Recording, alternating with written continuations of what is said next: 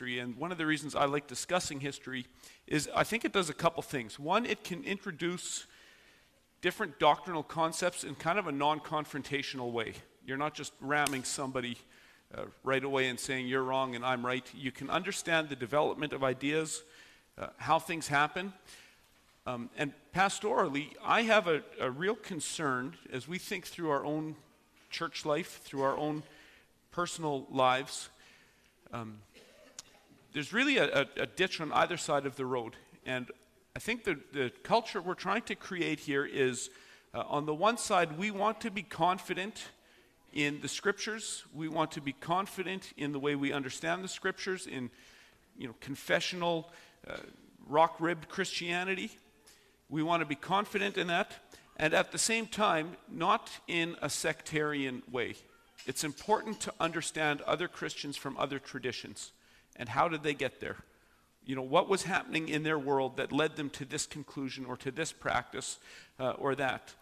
And so this, this idea of, you know, what some call reformed Catholicity, you know, we're not trying to find unity by just lowering, you know, lowest common denominator approach. We want to actually be convictional people, both in terms of doctrine and in practice. Uh, but we don't want to be fussers. Okay? We don't want to be sectarians where anyone who disagrees on any point with me uh, must be a heretic. We want to be generous and we want to be uh, rock ribbed in our understanding. Does that make sense? Okay? Do we feel like, you know, and, and maybe this is a rhetorical question for each one of us. Uh, because we're all going to be at different places. But as we think about these things, I would encourage all of us to think through how is God instructing me?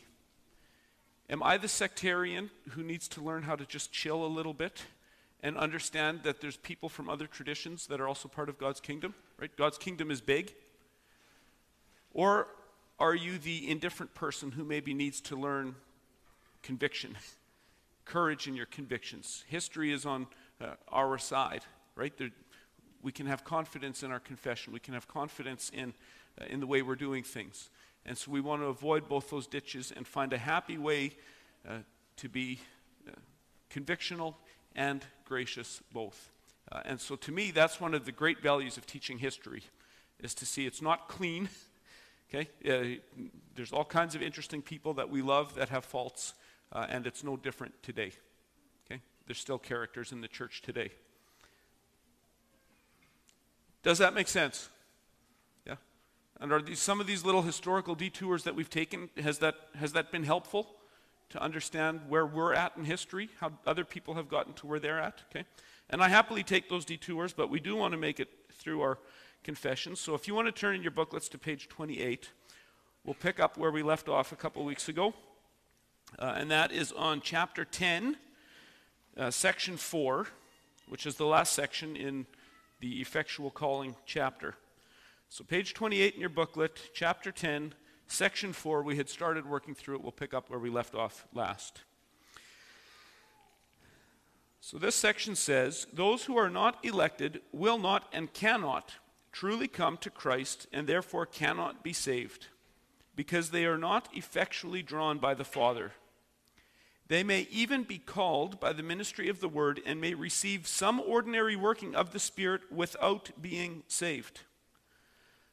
Much less can any be saved who do not receive the Christian religion, no matter how diligently they live their lives according to the light of nature and the teachings of the religion they profess. So, last time we got through the footnotes, uh, the, the texts from footnote number 12. So, we're going to pick it up from there uh, and uh, look at those from uh, note 13. So, I will assign those here and then we'll read it and go through that. Who wants to take Matthew 22, verse 14? Who's willing to read that for us? Howard. Matthew 13, 20, and 21. Who's willing to take that? Tim. And then Hebrews 6, 4 and 5. Who's willing to take that? Ray. Okay. So then let's work through this. They may even be called by the ministry of the word and may receive some ordinary working of the Spirit without being saved.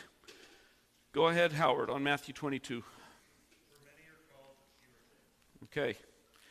So there's a distinction there between those who are outwardly called, and this whole chapter is on effectual calling, right? So, uh, an easy way to think about this if you go back in the days, you go to a Billy Graham crusade, and there's 60,000 people sitting in an arena. Every last one of them hears the gospel, right? And therefore, every last one of them gets saved, right? Right? No. No. There's the inward call of the gospel when the Holy Spirit is making someone be born again. And that happens to some and not others. Okay? And it happens at a point in time. Okay? So many are called. In fact, all are called. God commands all people everywhere to repent. So it's not just an invitation, it's a command. You must repent of your sins. Okay? You must bend the knee to King Jesus. And not everybody does. Okay? The outward call you hear with your ears, the inward call, the Holy Spirit makes your heart new so that you respond to the call. Okay? And so not everyone who hears the gospel cares. Not everyone who hears the gospel will repent of their sin. Okay? So does that outward call and inward call distinction does that make sense? Hearing is not the same as believing. Okay? Then let's go on. Matthew 13, 20 and 21. As for what was sown on rocky ground, this is the one who hears the word and immediately receives it with joy. Yet he has no root in himself, but endures for a while. And when tribulation or persecution arises on account of the word, immediately he falls away. Okay. So we just have been preaching through that these parables. Okay? So there's the kind of hearer who responds immediately right? And then it says, because the root of the matter is not in him, he's not genuinely converted.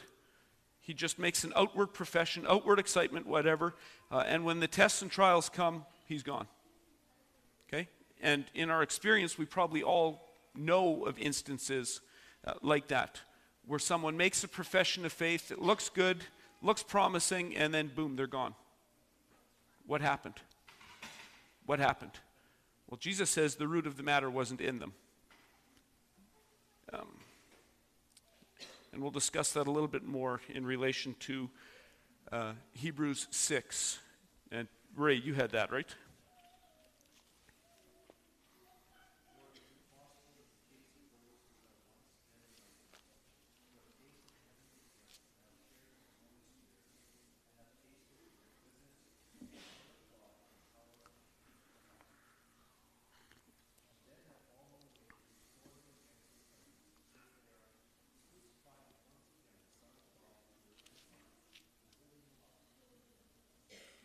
Okay. So here we have a picture of people who, by every observable measure, are in the church. Right? They've heard the preaching, they've tasted the heavenly gift, which I think, I won't be dogmatic on this, but I think is the Lord's Supper. Okay? They've, they've taken the elements, they're part of church life, everything looks good, but again, the root of the matter is not in them. These are external Christians. Okay, so they're part of the covenant people of God, but they themselves uh, are not believers. Okay, they're hardened. And it, it turns out that they're blasphemers who, who walk away. Okay, and so the confession here summarizes this whole thing. It says, They may even be called by the ministry of the word and may receive some ordinary working of the Spirit without being saved. So, what this is saying is, we all know that there's false professors. We've probably all experienced that, that people walk away for good from the church. Um, because I think the Bible quite clearly teaches that justification cannot be lost. That means that there is something happening in these people that puts them in the church even though they are not justified. And their final apostasy shows what does Jesus say? Get away from me, I knew you for about three years, and then you apostatized, and now I forgot you. Right? That's what Jesus says? No, what does Jesus say? I never knew you. That whole time you were in church, I did not know your name because it was a show. Okay? The root of the matter was not in you. Yes, you were in the building, but you were not in my church. Okay? That would be another way to think of it. And so this is a stern warning against hypocrisy, against outward profession without the root of the matter uh, being in you. And that's a, a, a sober thing, but it's true. Um, you know, and some biblical examples would be, let's say, someone like Judas, right? If you're, if you're walking before Judas's betrayal, this guy looks like a believer among believers, right? Not only is he uh, walking with Jesus, but he's in the 12. And not only that, he's the treasurer of the 12. This guy is like super, super pious. He's for sure saved, right? Jesus says he was a devil from the beginning. There was no point in Jesus' ministry ever at which Judas was saved. He was a devil from the beginning. Okay? He was a hell-bound sinner the whole time he was ministering alongside Jesus. And yes, as Christians, we can and should have assurance, but this is a, a stern warning against false assurance. Some of the older people remember a gentleman by the name of Charles Templeton? Does that name sound familiar to anyone? Mr. Weeb, can I put you on the spot? What, what do you remember of Charles Templeton? Or do you just remember the name?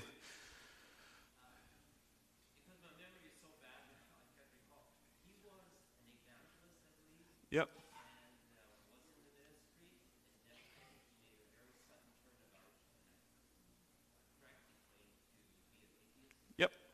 Yes. Yep. Charles Templeton was, uh, I believe he was actually Canadian, kind of a cohort of Billy Graham during those evangelistic crusades. And Charles Templeton became an atheist.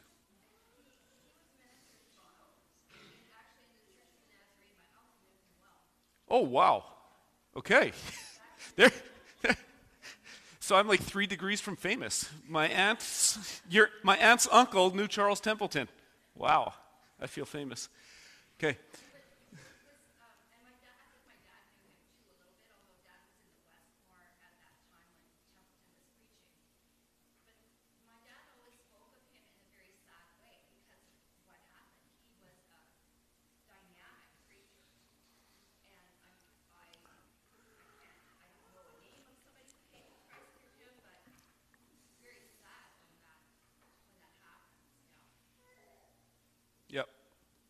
Yeah, so if you didn't hear, Evangeline just said her, her dad and uncle knew Charles Templeton.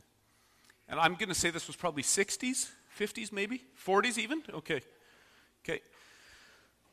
So what how do you understand something like that? What's going on? Well, and this is saying that some may even be called by the ministry of the word and may receive some ordinary working of the spirit without being saved. Okay? So the Spirit can work in people also sometimes in a non saving way. Okay? It's not like the Spirit's only activity is regeneration. Um, the Spirit can gift people for a certain task, right? Like uh, Aholiab and I always forget the other guy in Exodus 31, building the temple, right? And I'm not saying they're not regenerate, but they were gifted for a certain task to build the temple. Um, there's a question about whether Saul, King Saul, was regenerate or not. I don't have an answer for that. Uh, but it's possible that Saul was anointed to be king and God was even with him as he was king. But it's possible he was unregenerate. And yet the Spirit of God was helping him with his task. Okay? This is a category we have to allow for. God is sustaining people to do certain tasks even if they are not uh, regenerate. Okay? And that's what this is talking about. Questions on this? Do those categories make sense? Lisa.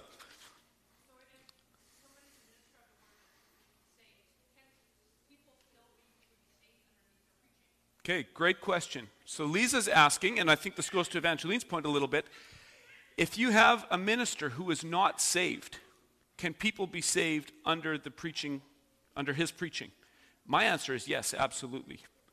Okay? Uh, Paul talks about ministers who preach out of vain ambition. Okay? And I'm guessing that's at least part of what's behind unregenerate ministers. Maybe they're great public speakers. You know, maybe they're great intellectuals and they enjoy the gamesmanship of teaching doctrine, even though they, it's not in them. It's a game. They're logicians. Um, or, yeah, or, or, they're just gifted public speakers. Uh, but Paul, what does Paul say? Paul says, just leave them alone. Okay? God may save people even if they're preaching with wrong motives. He may do it. Okay? Uh, part of the reason that's an interesting point is because we do the exact opposite of what the Bible says today. Okay? We let heresy pass because someone's heart is in the right place. Okay? Paul says those are divisive people. They need to be shut up. I don't care about their motives. If they're teaching falsehood, stop them. And then we say, well, no, you know what? Um, he's preaching the truth, but his, you know, he's kind of a grump, so we should shut him up. And Paul says, no, no, he's preaching the truth. Let him be. Right? Paul's saying the actual subject matter matters more than the person's intentions. And what do we say in our culture? All that matters is someone's intentions. Yeah, he's a heretic. Yeah, and technically he's wrong on the Trinity, and technically he denies substitutionary, but he's a really nice guy, and he really means well. Right? What's that? And he's got good hair and skinny jeans and a v neck that goes down so far. Just let this guy go, right? that's what we do in our culture. But that's exactly the opposite instincts of what the Bible says. Okay? The Bible says if the truth is being preached, God will sort that guy out at the end. Okay? And the Bible says no matter how bad, you know, or how good his intentions are, if he's preaching falsehood, grab the shepherd's hook and yank him off the stage left. Okay? Um, but yes, people can be saved. Uh, and there's actually, among the Puritans, there's lots of stories. One of the things that drove the Puritans was many of them felt that the vast majority of the clergy were unsaved. It was a good job to have. To be a clergyman was a good job. Paid reasonably, there was job security, you were respected. Uh, and so they felt one of the problems was maybe 10 or 15% of the clergy are even saved. Okay? This was a big problem um, for them. And so that's entirely possible. And yet, some of these great giants of the faith were converted under the preaching of people who they felt were unregenerate. And yet, God still used it. So, uh, yeah, we have to be careful in how, how we think through some of these categories. Anything else on this? Vern?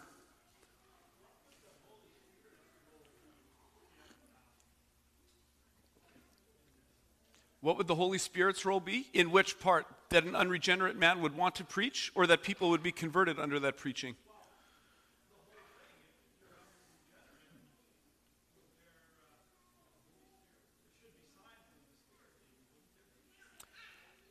Yeah, so Vern's asking what's the role of the Holy Spirit in this, and if someone's preaching and converting people, isn't the Holy Spirit involved in that? And I'd say yes. And I'd say in the way that this is calling attention to. They may be called to an outward task, even though the root of the matter isn't in them. King Saul may be gifted to lead wisely and bless God's people for a season. And I don't, I'm not going to say whether Saul was regenerate or not. I don't know.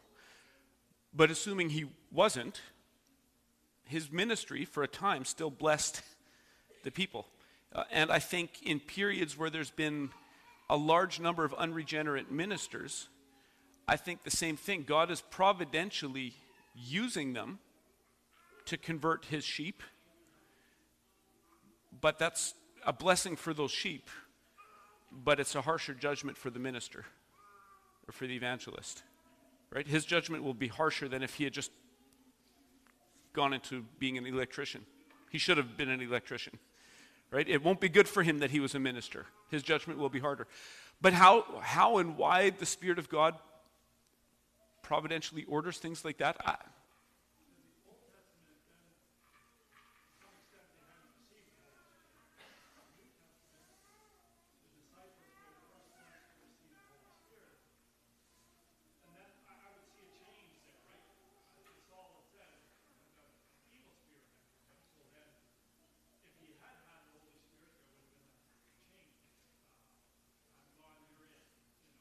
Right.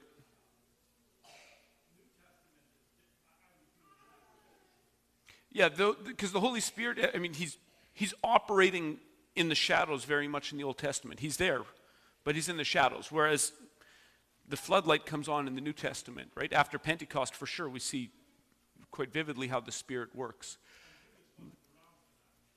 Judas wasn't around for that, but, uh, but I'd say the principle still the change isn't that now the Holy Spirit starts working, and he wasn't working in the Old Testament. The change is we see his work, right? I, I think the Holy Spirit was creating faith in the saints like Abram, just the same as he is now. They just didn't understand it the way we, right? The, the floodlight's on for us, but the work, I, I still think the work isn't different. I think Abram needed the Holy Spirit to, to have faith and believe God's promises, for example. Um, but yeah, how that works, what happens in those people's minds, that I, how self deception works, I, I have no idea. And I hope, I'm, yeah, I hope to not find out how self deception works. But it, it's clearly a thing. Yeah. Anything else on this?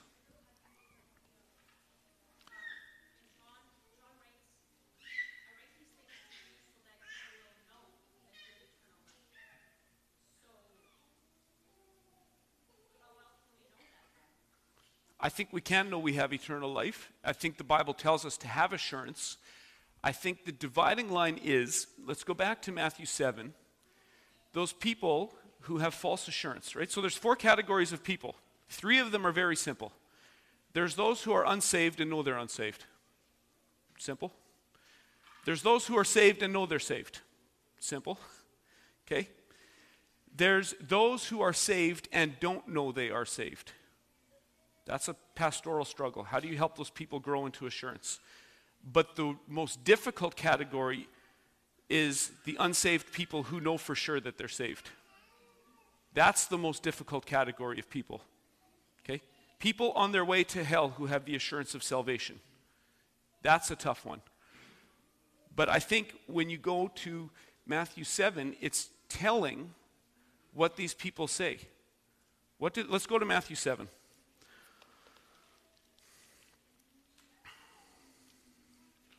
I think it's about verse 20 or 21, maybe. Yeah, 21. Okay? Note closely how this works. Matthew 7, verse 21. Not everyone who says to me, Lord, Lord, will enter the kingdom of heaven, but the one who does the will of my Father who is in heaven. On that day, many will say to me, Lord, Lord, did we not prophesy in your name, and cast out demons in your name, and do mighty works in your name? And then I will declare to them, I never knew you. Depart from me, you workers of lawlessness. Couple things. The first problem is they get to God's judgment seat, and God says, Why should I let you into my heaven? And their answer starts with the word me. Big problem. Look what I did. I did this, I did this, I did this. And then, worse yet, the things that they're pointing to is kind of circus show stuff and not actual piety. Okay? It doesn't say, look at the way I love my wife. It doesn't say, look at the way I grew in love, joy, peace, patience, goodness, kindness, gentleness, faithfulness, and self control. I did signs and wonders. I prophesied. I cast out demons. Okay? I was the star of the show. And to God be the glory. Right? Just like the Pharisee who's praying, Right? He even, with his mouth, he gives God the glory. Thank you, God. Right? I'm giving all God all the glory that I'm not like one of those low people over there. Their mouth is making them a liar. These people are deceived. They seemingly expect to get in. I think these people are in for a real surprise. They probably really believe it. But again, what's the basis of their faith? Look at me, look at me, look at me, look at me. What does a Christian say when he gets into God's courtroom? What does a Christian say? Why should I let you in? What, what's your plea? Jesus. Okay? I need no other argument. I need no other plea. It is enough that Jesus died and that he died for me. If you plead the blood of Jesus Christ, you're in. If you plead, look what I did. I got the gift of prophecy. I, there was this one exorcism I even did once at camp when all the kids were crying and there was emotions and God, I, I don't care. Go to hell. That's what God tells those people. Scary stuff. This is the most frightening verse in the whole Bible to me. is that you have people at that level of deception. But I don't think that should or needs to take away from our assurance. If you are trusting in Christ rather than in your works, that's the test of assurance. If you're actually trusting in Christ, you can know that you are saved. You can know truly that you're going to heaven. If you're looking at yourself and your accomplishments and your gifts, you're on very dangerous ground. And you need to get right with the Lord.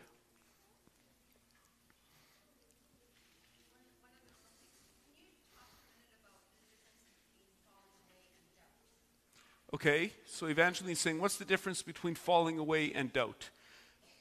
Okay, I think falling away, you're talking in a final sense. Yeah, so like actual apostasy, like these people, right, who die on the wrong side of God. Um, if you die in a final state of being away from God, I don't think you were ever saved or had true assurance. Can genuinely saved people have doubts? Absolutely.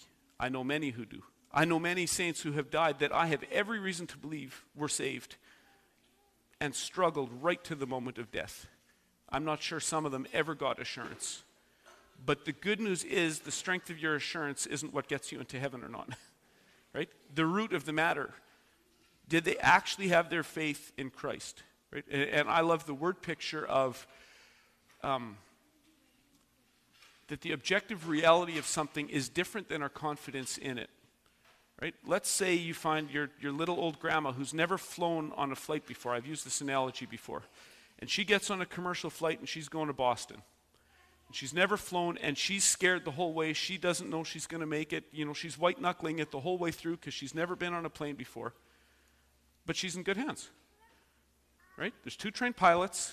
This plane has been safety checked many times. She will get there and her level of fear and doubt has zero impact on the safety of that journey being completed.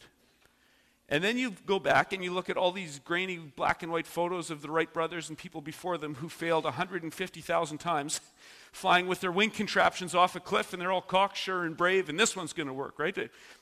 Well, their confidence has absolutely no bearing on the fact that they're face planting, right? Because it's not the strength of your faith, it's the object of your faith. If your faith, if you have a weak and unstable faith in an actual Savior, you're saved. If you have a tremendous amounts of cocksure confidence in a false deity,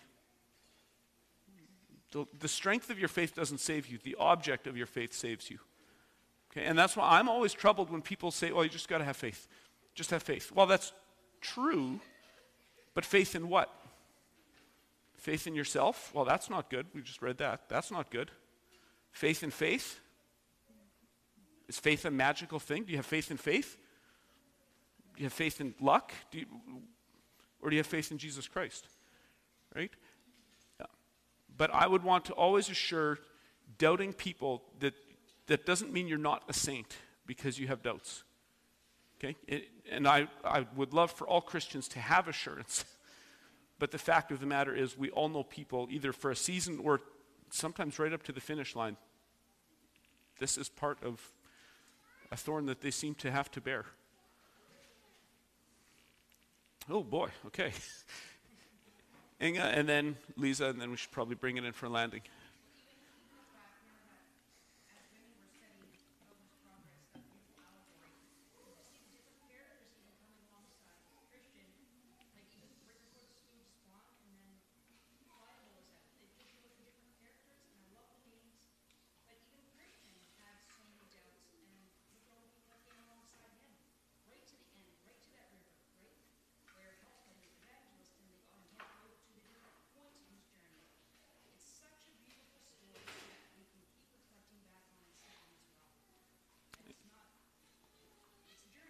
Yep.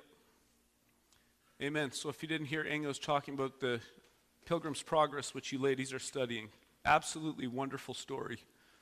And there are some heart wrenching turns, right? The Slough of Despond, or at the river. I won't spoil it for you. What a great scene. Lisa. Okay. Then let's close in prayer. Lord God, I want to thank you for your uh, revealed word. Thank you that you have spoken, that you have not been silent, uh, but that you have given us the deposit of your mind. And we find that in Holy Scripture. Lord, this is actually you, actually speaking to us. And I pray that we would be uh, glad recipients and happy doers of your word. Lord, I pray for anyone here this morning um, that can have assurance, that should have assurance, but that has doubts. Lord, I pray that you would press the gospel deep into their hearts, that they would know, that they can know, that they know you. Lord, and if there are some who still need to take that step, who maybe are fooling themselves, Lord, I pray that, uh, that you would also drive the truth of your word in there and work and remove that heart of stone and replace it with a heart of flesh. And I pray that those two would walk in assurance, that they would walk in confidence, that we can know that if our faith is in you, there is nothing that can separate us from your love, even our doubts, even our struggles. And even as we've heard in the testimonies this morning, when we have to walk through difficult seasons with health or with family or with disappointments, even with other Christians, Lord, you are there and you are carrying us through. I pray that you'd be with us uh, the rest of this morning. I pray that you would uh, make our hearts alive as we prepare to worship you in spirit and in truth. I pray that you would press the truth of your word into our hearts, uh, that we would not be hearers only, but also doers of your word. That we would be confident in what you have uh, taught and also gracious uh, to others who may be struggling or at different places along uh, the journey. Be with us now, we pray. Amen.